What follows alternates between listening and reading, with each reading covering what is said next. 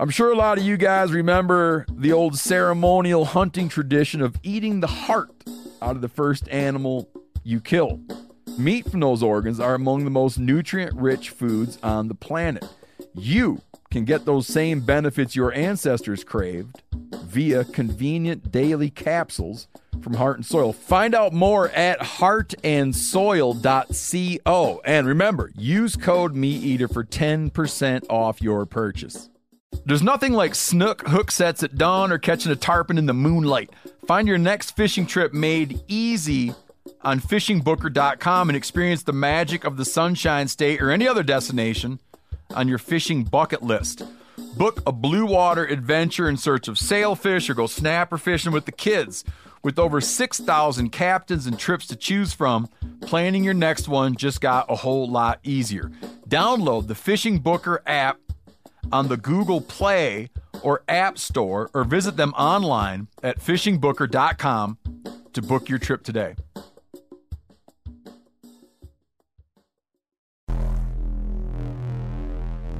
Welcome to the Wired to Hunt podcast, your home for deer hunting news, stories, and strategies. And now, your host, Mark Kenyon.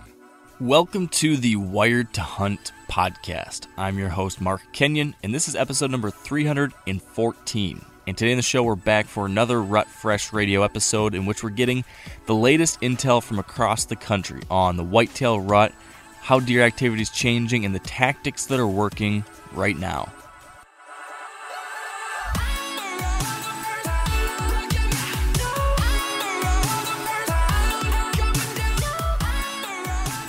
All right, welcome to the Wired to Hunt podcast brought to you by onX. It is Rut Fresh Radio here for you this week, in which we're giving you our weekly update from myself and from Spencer Neuharth and from a series of hunters all across the country on what's happening in the woods, what's the progress of the rut, how are deer acting, what kind of tactics are working right now. That's what we're going to do, and it is November.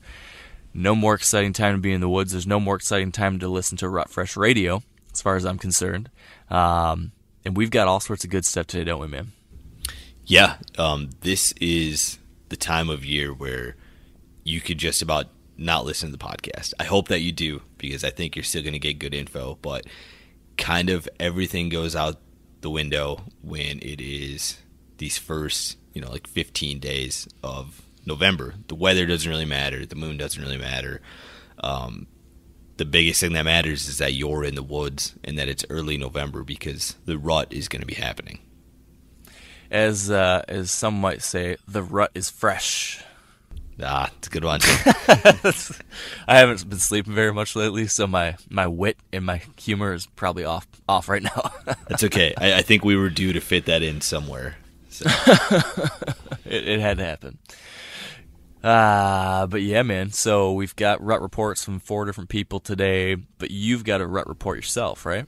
Yeah, I came back to South Dakota for a week of hunting, and I actually tagged out on my third day. The deer movement was great while I was here. If if you were to break like the rut down into the phases as we like to do, it's not always you know as cute in, in, in these boxes as we think. But if you want to do that, um, I would say right now we're in like the chasing phase, which is a really exciting time to be in the woods because different than seeking, the, the deer aren't out just like looking for does, they are harassing the does, and that can move them all over a property. And so, and it can move them all over property like at any time of day too. I think we might still be a few days away from like those big mature bucks showing themselves at midday and harassing does. But right now, there's a ton of one and a half, two and a half, three and a half year old bucks that are out harassing these does, and it's a really fun time to be in the woods.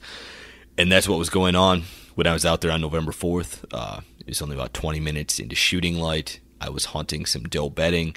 The does had showed up and they got nervous because this buck was around and, and he chased them off. And after they were gone, I grunted him in and shot him at 12 yards. And, and that was my South Dakota archery season. Is this, uh, did you have any trail cameras running on these properties? Or did you go in completely blind this year? Nothing. I was going in completely blind, um, which is sort of new. I, I usually am running at least a dozen trail cameras and am actively scouting these properties. But with the move to Montana, I decided I was just going to do everything blind this year. Um, and, and, I really regret, regretted it when I got back. Uh, I'd, I'd love to have that intel, but it was also exciting just being out there and seeing all these deer sort of for the first time. Yeah. Did you see any other nice bucks? Um, I, I saw maybe one and a, one other buck that would have been a mature buck that I would have shot, but for the most part, the action that I was seeing was those one and a half, two and a half, three and a half year old deer really out harassing those does. But I think if I was in a tree right now or these next couple of days, you would start to see some of those more mature deer showing up and probably deer that even if you did run trail cameras, you maybe weren't even familiar with because they're making these longer extended walkabouts looking for does. Yeah. Tis the season. Um, Okay, well that is awesome. Congrats on the buck. Um, beautiful deer, dude. Beautiful. Thank you. the you. South Dakota deer. I feel like those prairie deer all have that somewhat unique coloration. I don't know if you've ever noticed that because that's where you grew up, but they just have this. They they blend in really well with that grass out there. It seems like they're just a little bit lighter, um, and I think that's uh they're pretty deer. Yeah, it's uh it's a fun area to hunt, and I will certainly be coming back every year, no matter where I live. Yeah. So I've been at it in Michigan too. I can give you an update. Um, the rut really started to pick up around here on Halloween night. Halloween night is when I saw my first real rutting activity. Um, I went out there and it was actually nasty conditions. It was 20 to 30 mile an hour wind, rain, and then eventually snow. And in my head, I was like, should I take the night off, and get some family time in or get some work done because it's just so gnarly out there. Everything's probably gonna be bedded down. But I just was like, man, it's Halloween night. Like I haven't missed a Halloween sit in forever. You, gotta just be out there. You never know what could happen. So I went out, sat a box blind. Actually, just figured, oh, I'll I'll I'll, I'll go somewhere where it's not gonna be a horrible impact if the wind is crazy, but at least I can see something. And uh, ended up seeing a ton of deer. Bucks were all over the place, and I saw my target buck for the first time while hunting. Uh, I saw Tran. So Tran was back in the bedding area, and the neighbors, I could see him. He started like running around, and then he actually ran all the way right to the edge of the property I can hunt, and then spun right at the last minute, probably at 60 yards, and then a doe had popped out, and he spun and chased her up, and then ran way off in the distance. But it was cool to have that first encounter. That was exciting. And then the next day was November 1st, so I was starting my all day sits.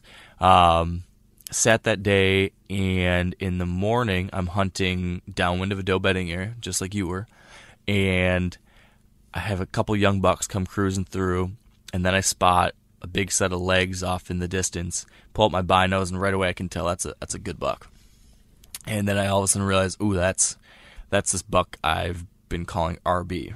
Uh, my buddy was like, ooh, man, that buck's risky business because we didn't know if he was three or four. So I was referring to him as RB. That's him give him a grunt, and then he just turns and starts walking right at me, and then stops, rips up a tree, and then comes right in.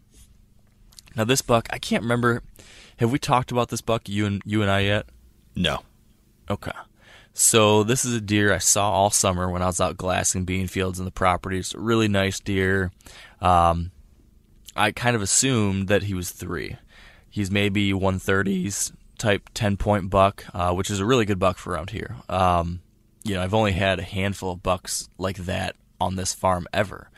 Um, last year with that buck Frank I killed, he was an anomaly. We never have deer like that. Usually, you know, 120 class three year olds are the best we've got in the farm. Well, this year I had a 130 class three year old nine pointer and then a 130 something inch 10 pointer this deer that I was thinking was three as well. But I started looking at trail camera pictures of him throughout the fall, and I'm like, dang, maybe he's older. Looking at the body, I was like, gosh, some of these pictures, he looks like he's got a tank of a body. So I've just kept on going back and forth, back and forth. I, I've been, you know, thinking about trans so much. This this four year old eight pointer that I passed last year that I really thought this year was going to be all about trans. So I've been so focused and trying to dial in what he's doing and trying to get in there after him. And so I kind of get hung up on that single buck thing, as you know. Um, but then I started looking at pictures of of this deer RB, and I'm thinking, man, if he's four, you know, four year old buck in Michigan, that's something you can't pass on. Um, so I just kept on going back and forth, back and forth, back and forth in my head. Every time I go out to the tree, I'd look at a picture of him and be like, "What would I do if he showed up?" And then I kind of left it at, "That'll be a game time decision." If he shows up and he just looks like an absolute tank, and you get pumped up, let it let it rip. Um, if not, don't. Well, November first, here he comes, and he comes in on a string, comes right in, and steps into my shooting lane. I draw back. He's at 20 yards and I'm still I, I still am like I don't know, and so I didn't shoot. I just couldn't bring myself to shoot in that moment. Um, because if I shoot that buck, then I'm not going to hunt Tran the rest of the year because I had to save a tag for the back 40. So it would have been the end of my hunting on on this property that I like to spend a lot of time on. And what was the date of that again? The morning of November 1st. And he was just out cruising, and he came in right to that grunt call, passed on him, and then as he walked away, I got I got more time to look at him because when he came in, he came in fast. He came in through the brush. I knew it was him, but I couldn't really look at him well. But as he walked away, I could see him, and I'm like, oh boy, he looks really nice. I mean, he's a nice buck. Um, one of the top few deer, probably as far as antlers and body, you know, that I've had on this farm over the years. Um, but I passed on him, and then at that point, I was like, well, you're crazy, but you sure as hell better get a shot at Tran after doing that. so hunted the rest of the day, saw some more cruising, lots of like two year olds up on their feet cruising around, um, year and a half olds as well, and saw a decent three year old that night. Again, all doing the same thing, checking out doe bedding ears. Um, the next morning, I go back into the same general zone but just bumped one doe bedding area over. There's kind of a series of three doe bedding areas on one side of this property. Uh, one of them is on the neighbors, two of them are on mine, and I can get kind of along this line, and then you'll get these bucks that go from bedding area to bedding area to bedding area, and just follow the edge of it, and I'm on that edge. Uh, well, first light, I hear crashing around behind me, and I turn around and I just see a profile of a rack passing through the brush, and I'm like, bam, like instantly could tell that was Tran. And he was right there, I don't know, 30 yards probably, but this is before shooting light. This is as it's just light enough that you can see stuff, but like I could I would never be able to get a shot and it was still too early. I saw him pass through. He was in there and you could just hear crunching around and things snapping something and man he's in there with a doe. The way it sounded like it was he he was in there for a long period of time, but he never popped out again. I couldn't see him, couldn't coax him out, nothing. So then I wait, I wait, I wait, I watch, and then a little two year old eight pointer comes running out. And then I start second guessing myself. Was this the buck that was in there the whole time? Did I somehow in my head just get overexcited and think it was Tran, and instead it was this this, this two year old eight? Well, he puts out, and um, then a doe heads out, and there's no other buck behind her. So then that's what I end up thinking. Okay, that's that must be what happened. Um, so I feel kind of like an idiot. I was getting all fired up, and then the buck I thought it was wasn't even in there. I'd also seen a trespasser that morning um, walking across one of my neighbors. And so I was busy trying to get a hold of the conservation officer and trying to get a hold of my neighbor. And so I'm dealing with all that. And then I turn around again, and there's Tran. He's standing at like 60 yards with a doe. So he had been in there. Um, but this other buck had passed through. So Tran's out there at 60 yards. He came out of the bedding area. He's with a doe. And long story short is he's out of range but he's on this doe and he does these long circles around her, like getting closer and then farther, closer and then farther. And then at one point he walked way off, like several hundred yards away, and I was like, okay, it's done. The doe is way over there. And then I, I look to my right to see what's going on, if there's anything behind me, turn back, and there's like four or five does running right at me at like 20 yards, and Tran's right behind him. I'm like, holy crap, it's gonna happen. I grab my bow. I'm thinking in my head, is this real life? Um, he's tearing at me. He's at 60, he's at 55, he's at 50, and then he stops. He turns around, goes whack, walking back towards the one solitary doe that he'd been with the whole time. That was the story of November 2nd. Tran was was on that doe, um, hot and heavy with her. Couldn't get him to couldn't get him to give her up. Didn't get the shot, but it was exciting. Um, and then that was that was it. I tried to hunt again that evening, hoping that she would cycle back through or circle back through with him. I moved to stand 30 yards closer to where they were at, hoping maybe they'd follow that same entry point into the bedding area, but they did not. And the next day I had to move to the back 40 because we were starting to film our rut hunts here on the back 40. So I will try to speed this along. I won't give the full story because I'll probably do a big recap of this um, with Dan on a main episode here soon. But the rut fresh report on the back 40 was that it was very, very slow. I mean, we were seeing hardly anything. Um, hunting our best spots, finally going into the honey hole, which is this awesome ridge transition slash bedding area that I thought would be just bucks have to be passing through there.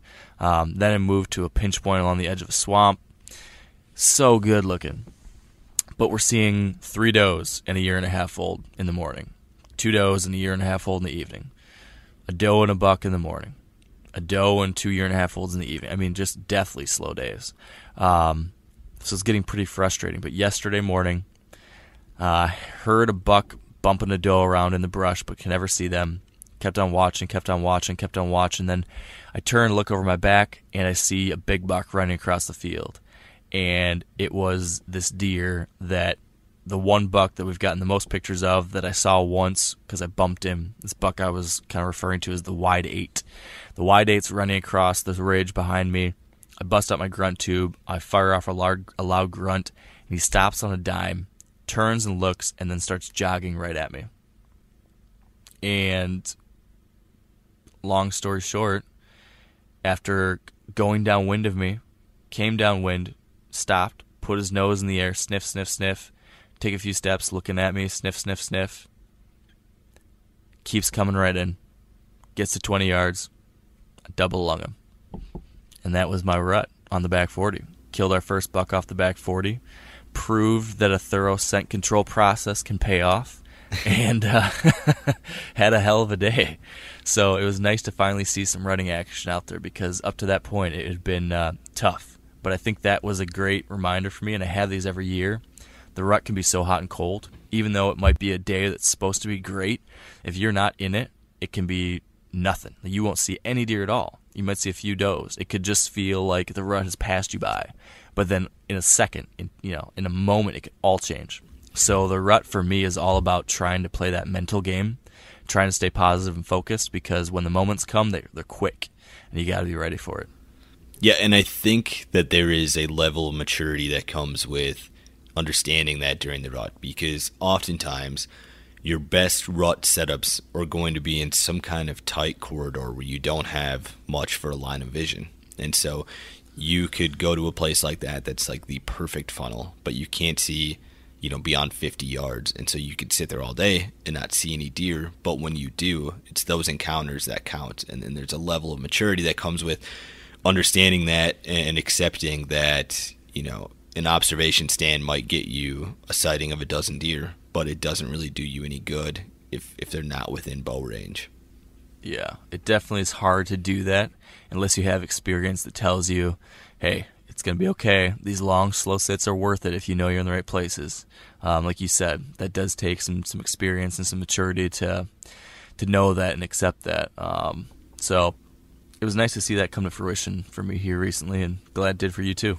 Yeah, well, congrats on the awesome deer. Um, and it sounds like we both agree that the rut is here, and maybe the best days are coming, like this weekend or right around this weekend. If you need any further uh, motivation to, to get out and hunt here in these coming days. Last year, I did an article for MeatEater on the best day of the whitetail runs, and I reached out to 10 people that I would consider to be whitetail experts, like Bill Winke, Tony Peterson, Mark Drury, and I asked them what their absolute favorite day of the rut is, and 70% of them agreed on a day between November 7th and November 10. So this four day window coming up here, November 7th and November 10, many hunters who have a ton of clout agree is the best time to be in the woods. Can't beat it, man. This is the Super Bowl, and uh, I've got one more tag in Michigan and a big eight pointer with uh, with his name on it. So hopefully we'll have some good news on that front soon too. Yeah, well, besides from us this week, you'll hear from Mike Hunsucker in Missouri from Heartland Bowhunter. Then we go to New Jersey and talk to Pat Cutter from Red Hand Outdoor Company. And then in Texas, we talked to Tyler Jones from the Element Podcast. And then we talked to Sam Soholt from the Public Land Bus in South Dakota. Isn't it the Public Land van now? Didn't he move I think on? It, it, well, he still has both. It's not the public land bus isn't gone. It's just now he has downsized and, and made his fleet a little more versatile. Nice. Versatility is key. That's a key thing to think about during the rut as well. So, with that said, I'm I'm ready to wrap this up if you are and get to those interviews. All right, happy rut, and we will talk to you next week. Now, a lot of you guys are familiar with the old hunting tradition of eating, you know, some organ, the heart or a chunk of liver off the first animal you kill. I had that when I was a little kid, and it was a big deal. Organ meats were always prized by frontier people who knew the importance of getting a lot of different minerals and nutrients. And as often is the case, those guys were onto something because organs are among the most nutrient rich foods on the planet. And you can get the same benefits your ancestors craved via convenient daily capsules from Heart and Soil made exclusively from regeneratively raised, grass fed, and finished cattle. Heart and Soil's unique freeze drying process means all those important nutrients are trapped in ensuring you experience every one of the benefits of nature's superfood in a clean, convenient, taste free capsule. Find out more at heartandsoil.co and make sure to use code MeatEater for 10% off your purchase. That's heartandsoil.co. Use the code MeatEater. O'Reilly Auto Parts are in the business of keeping your car on the road. O'Reilly Auto Parts offer friendly, helpful service and the parts knowledge you need for all your maintenance and repairs. If you're confused about what part you need, like what wipers are going to be the best, what replacement headlights are going to be the best, go into O'Reilly and talk to the people that work there because they're great and they're super friendly and they'll get you squared away where you walk out knowing you got the right thing. They've got thousands of parts and accessories in stock, either in store or online, so you never have to worry if you're in a jam. Do you need your windshield wipers replaced? You need a brake light fixed? You need some quick service? They'll help you find the right part or point you to the nearest local repair shop for help. The professional parts people at O'Reilly Auto Parts are your one stop shop for all things auto do it yourself, and you can find what you need in store or online. Stop by O'Reilly Auto Parts today or visit us at o'reillyauto.com slash meat eater. That's o'reillyauto.com slash meat eater. All right, and joining us on the line next is Mike Hunsucker from Heartland Bow Hunter in Missouri. Now, Mike, in Missouri, what would you say the buck activity has been lately on a scale of 1 to 10? I would say probably a seven. Probably uh, seems like you know we're seeing a lot of cruising, a lot of younger bucks cruising. Um, seeing some mature deer on their feet, uh, but not quite running hard yet. So I think it's you know they're they're seeking a lot. They're they're hitting scrapes and and uh, you know moving around, but um, I don't think it's full bore yet. What's your strategy for trail cameras this time of year? Oh man, I you really should just throw them out, throw the trail camera strategy out the window. I feel like it's, like oh, we get so hooked on, you know, trying to figure out what a deer is doing and trying to figure out what what area the deer is in, and um, you know they definitely can help. We we run some cellular cameras, and it is nice to know, um, you know, when a buck's cruising hitting a scrape when he, especially in in the coming weeks, you know, when he might be in between does and he might be looking. It's good to know then. Um, otherwise, man, they can really just it seems like they just drive you nuts this time of year because you know you check one and you're like, oh, I should have been here and should have been there, and it's one of those deals. This time of year, you just got to get in the woods and hunt your spots that are the most productive, and um, you know you just got to hunt hard and, and hope the luck falls in your favor. You just mentioned scrapes. Are you still seeing some fresh sign making in Missouri? Yeah, oh yeah, they're hitting the scrapes really hard right now. Seems like um, seeing a lot of bucks hitting scrapes. Actually, a buck that I was hunting this past week in Missouri um, was actually frequenting this scrape two days in a row, middle of the day, like 1.30 one day and 2 o'clock the next day. Before was before the time change, but basically, you know, early, early, midday. So. Now, for most hunters, using a decoy is kind of a hail mary, but it seems like you have a ton of success doing it. So much so that you just decoyed in two bucks today. Tell me about what your decoy strategies are. Yeah, I absolutely love using a decoy this time of year um, when the bucks are just on their feet, just you know, cruising, cruising, cruising. Um, you know, de- decoys are hit or miss. A lot of people don't have success with them because, you know, I use buck decoy uh, exclusively. I don't really mess with the doe decoy yet or at all. I really haven't much uh, at all, really. So, um, but those will get nervous with a buck decoy, and they'll come in and they'll stomp and blow and run off, and they can mess up a hunt. And so, you know, a lot most of the time, I'm not using them in super high deer density areas um, where you know you're hoping to see a bunch of deer. A lot of times, it's more of an observation sitting spot where I can kind of sit back, look, see movement, maybe call the deer.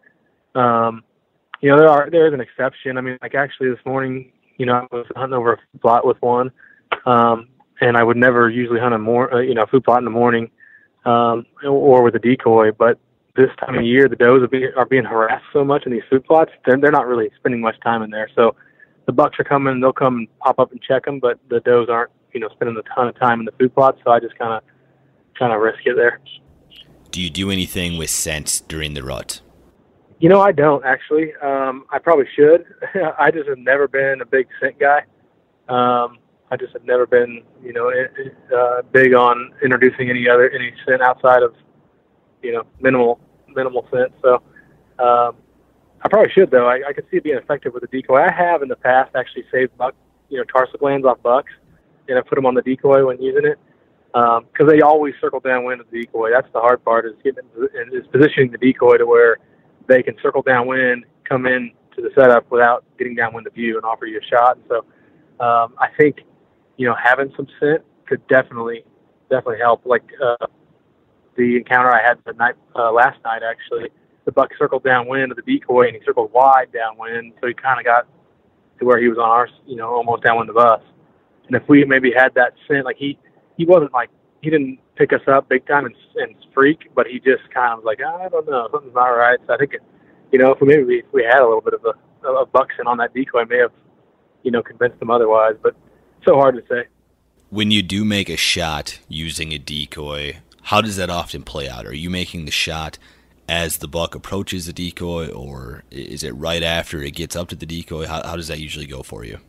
it all depends. Um, ideally, you shoot them before they get to the decoy uh, because most of the time, it they either get you know two or three feet and just charge it, and then they freak out because the decoy goes flying and it's hard plastic. Or sometimes they'll come up to it slowly if they're not really aggressive and confident. They'll come up to it slowly and they'll smell it and they'll stick their nose up to it.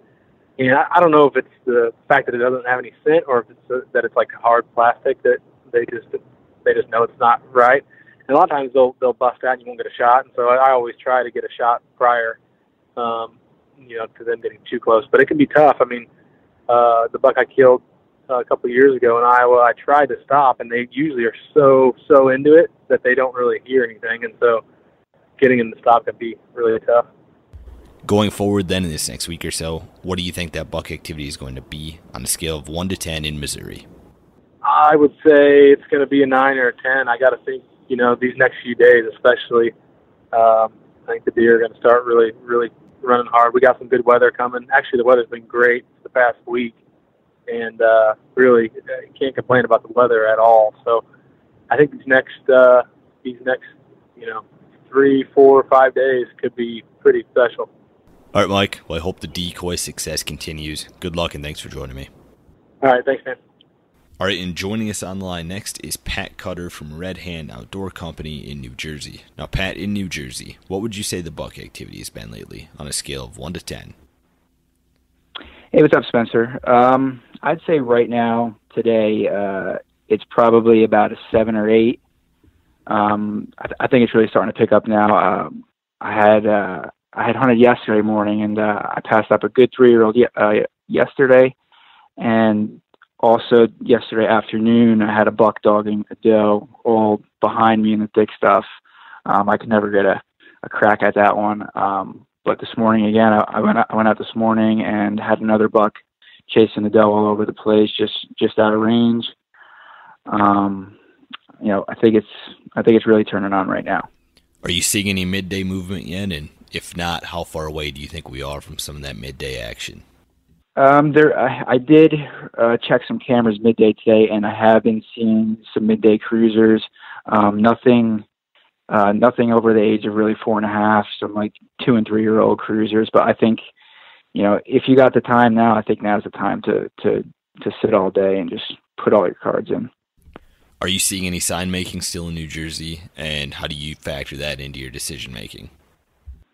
Um, not as much. I mean, uh, scrapes have have kind of trickled out a little bit. Um, I think now they're just they're just looking for the for the for the does. Um, I would get you know you know in those typical funnels or or get you know downwind of known doe bedding areas and and just post up shop there and you know it's uh this time of year it's all it's all a luck thing really you just got to be at the right place at the right time and put your time in a lot of the country for this rut is dealing with standing crops. Is that something you're dealing with in New Jersey? Mm-hmm. I have seen standing crops. Um, I did lose the one leaf that I'm on, um, so I'm not really hunting any ag uh, properties right now. But I have seen it. I have seen crops still standing, so I'm sure it's somewhat of an issue for for some guys. But uh, I'm all I'm hunting all big woods right now, so obviously it's not for me when you are hunting those big woods, what food sources are you focused on right now? Um, up by us in the mountains, up by us, a lot of red oaks this year. Um, the whites really didn't produce this year, but but the ground is littered with red oaks, and you know I got some of my cameras on um, video video mode, and you could just see them just munching. You know, they cruise by the camera, they hit a scrape, and they'll grab a couple acorns and just keep moving. So they're all over the place this year. When you're hunting the big woods in New Jersey on public land, I assume that you're forced to do some scouting mm-hmm. as you go. What's your strategy for scouting this time of year when you plan on hunting right away? I'm trying to find something that's going to pinch the deer. Whether you know, I got some spots um, where there's some there's some swamps uh, swamps up on top of a ridge, and I'm trying to you know find spots that'll pinch the deer through a spot you know within you know anywhere from 30 to 50 yards where I can get a shot at them, um, something like that. Um, um, you know, this morning I hunted on top of a big mountain laurel ridge, and um, right right at the point, like the uh, the uh, thick laurels kind of open up a little bit, so they so they run that edge. Um, so that's pretty much what, what I'm looking for. Um, but you know, it, it all depends. Like this morning, I set up on that edge, and the deer were in the thick stuff, and they ended up cutting down to the bottom, and I never I never saw them again. But do you do any calling when you're hunting public land in New Jersey? I do. I mean, uh, these these bucks they, they don't see too many humans or hunters. If you're getting back to to certain spots, um, they're they're not hearing much of that. I do. I did call it the buck yesterday, and I did call it the buck this morning, but they were they were so focused on that on that doe that it didn't make any difference, and they just weren't leaving her. So Going forward, then in this next week or so, what do you think that buck activity is going to be on a scale of one to ten in New Jersey? I think it's going to stay pretty steady, um, around a seven, eight to nine, even. I mean, our our our temperatures are right. We're coming into a good a good moon phase. Um, as long as they're not getting locked down, um, I think it's going to be good the next the next week or so. All right, Pat. Well, good luck the rest of the fall. Thanks for joining me. Thank you, Spencer. All right, and joining us on the line next is Tyler Jones from the Element Podcast in Texas. Now, Tyler, in Texas, what would you say the buck activity has been lately on a scale of one to ten? Um, it's probably around a six, man. Um, I would say. I mean, there's been good buck activity, activity I guess, if you want to look at scrapes, and um, we've seen a ton of young bucks fighting. I mean, I think we've got footage of bucks fighting on the seventh of October uh, which is early for us. I mean, it's it's usually going to be in the 90s as far as temperature goes that time of year, and um, so I mean, we've had a, a good, uh, very cool October uh, after having the hottest September on record, and I think it really kicked um, the Bucks into kind of overdrive, but I don't think it's necessarily done anything for the does. So as far as like stages of the rut, we're still not quite there. I don't think. So when you hear a report out of someplace like Indiana or Kansas, for example, how relatable is that for you guys in Texas? Uh, we don't typically pay a whole lot of attention to it. Um, I mean, and there's so many different ecoregions in Texas where, you know, we've uh, we've got a coastal region, we've got the Panhandle region, you know, mountains, uh, piney woods, all these different regions. So there's different uh, windows. I mean, we have deer that rut in August and in the brush country of South Texas than they run in mid December. So um, it's it's definitely you know very specific to the region, but overall uh, we don't pay attention to a lot of that. I mean, I got a report from a buddy uh, yesterday, and he said he he saw bucks chasing at midday in Iowa, and and essentially saying get up here, which I can't right now, you know. Uh, but uh, it's it doesn't mean a whole lot to us because I'm actually on a hunt here in Texas and um, a different part of the, the state than I live in, and it's um, you know it's it's still deer checking scrapes and kind of uh, light cruising real early in the morning, but there's nothing late morning at all. Are you seeing much for sign making right now? Then, yeah, there's uh there's there's a pretty good um, you know number of scrapes. Um, haven't seen a ton of roads yet. I, I just um, I think in the last uh, week or so, the temps have been pretty moderate. I know at home they've been in the um, low to mid 70s. Um, where I'm at right now, we're still getting pushing into the mid 60s, uh, even though it's kind of cold in the mornings and at night. Um, so you know, it's uh, I just don't know that they're all swollen up and ready to you know push trees around too much. I'm seeing a few here and there, but uh, mostly still scrapes. And, and actually, a guy on this hunt this morning shot uh, a real nice eight point on a scrape um, this morning. So it's definitely an effective thing for us here. If you're not seeing much for rutting activity, then I imagine a lot of your focus has been on food. What food sources should hunters be looking for right now in Texas? You know, oaks. Well, at, back home where I'm at, oaks are predominant uh, food source. Um, uh, had another buddy shoot uh, public land deer in late October, and he said there wasn't a, a thing in his stomach except for acorns. And um, so, um, I mean, we'll, what we'll do is usually start out in mid October, early October, hunting these Shumard oaks back home, um, which are a red oak with a big acorn. And um, by this point, those are starting to fade. We've had a lot of the swamp oaks, uh, the willow oaks, um, those kind of oaks are, are, have dropped these really uh, bright orange acorns. They're on, on the inside, they're bright orange. So they've got a lot of tannins in them but they start to break down this month, uh, and especially into December, those will become a, a pretty good food source. Um, persimmons are also something that is, um, depending on where you're at and how much wind you had, you've had, um, they're probably about right right now. Um, they may be on the back end of that a little bit. Um, so those are kind of the natural food sources that uh, we focus on this time of year. In a state like Texas, where you have limited public land and a lot of hunters, what is your strategy for hunting public land during pre-rut? Um, it's really just about, um, you know, the more I look at it, I bounce around a lot, um, and I think that it's more about um, we run some trail cameras.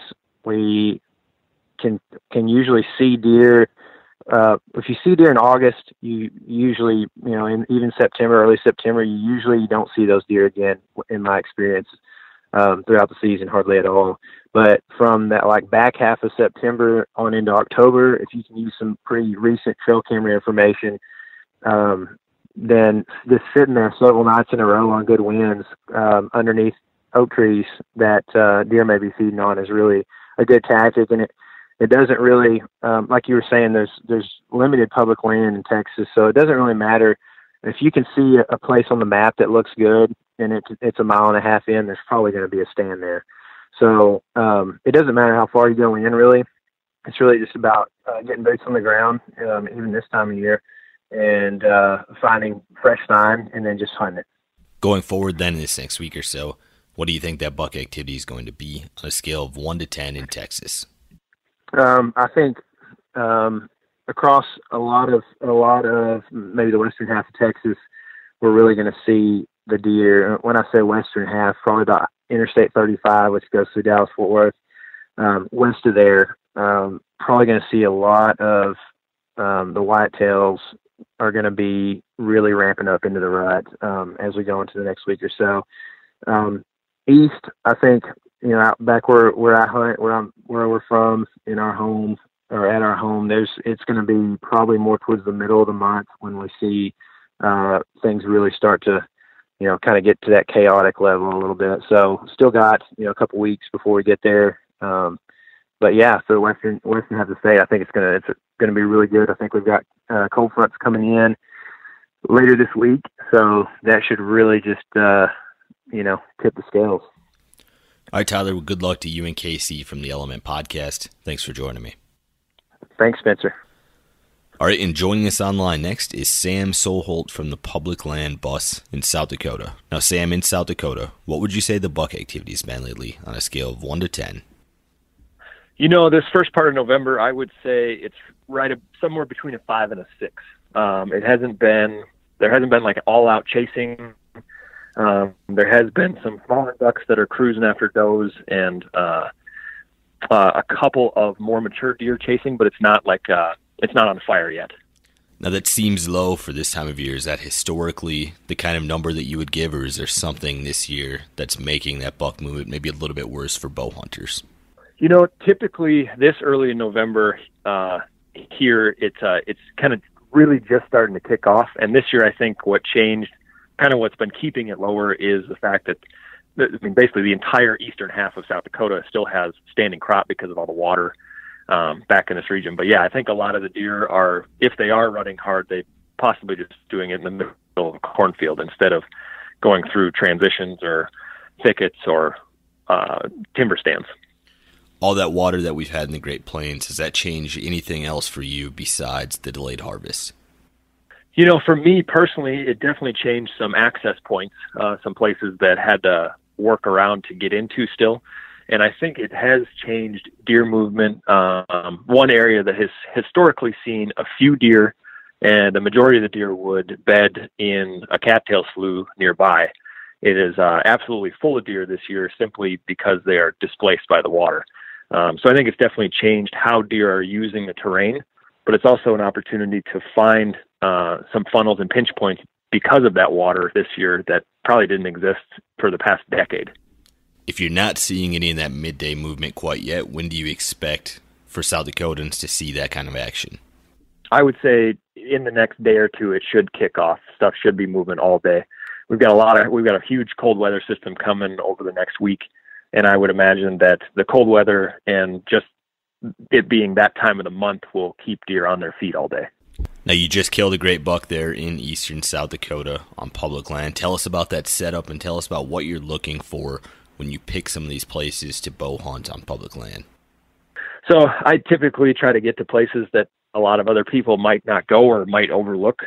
Um, so the setup I had was honestly just a real small island of trees, kind of in the middle of nowhere and it's uh, a spot I have seen deer in the past moving through, but I never had a chance to get in there and hunt. Um, but it was it's thick enough kind of on the perimeter that I knew it would be out of the wind. I was hunting a windy day and happened to get in the right tree at the right time and had a had a really good. My buck was actually chasing um, was pursuing a doe through the the uh, through the little thicket, and she carried him right past me. So uh, 25 yards, and he did not go very far after that. In the past, I know on public land you've killed some deer this time of year using decoys. How do you decide when you're going to use a setup like that? So typically for me, like I, I'm a fairly aggressive hunter when it comes to this time of year. I figure I pretty I'll hunt a different spot uh, every hunt, and if I if I'm going to a spot that I know is highly visible, a lot of times I'll bring a decoy this time of year just to give me an extra advantage where if I do see a buck cruising at a distance, I can grunt at him or rattle at him to get his attention. And then when he looks over, he'll see the decoy and come check it out. Um, so I don't think any time in the month of November is a good time to use a decoy if you're in a place that's highly visible. Going forward, then in this next week or so, what do you think that buck activity is going to be on a scale of one to ten in South Dakota? You know, I would say in the next two or three days, it should ramp right up to an eight or nine, um, and then be get kind of hold right there, if not bump all the way to ten over the next week. All right, Sam. Well, congrats on the awesome deer. Thanks for joining me. Yeah, thank you. And that concludes this week's episode of Rut Fresh Radio. Thanks to Mike, Pat, Tyler, and Sam for joining me, and thank you guys for listening. This is the absolute best time of the year to be in the woods. I hope everyone has a chance to take advantage of it. So happy rut, and if you're looking for more timely info like this, head over to themeateater.com. We have some written rut fresh reports coming out every single week on Thursdays. We also have a ton of other great whitetail content from people like me, Mark Kenyon, and Tony Peterson that will hopefully help you tag a buck this year. We'll talk to you guys next week, but until then, stay wired to hunt.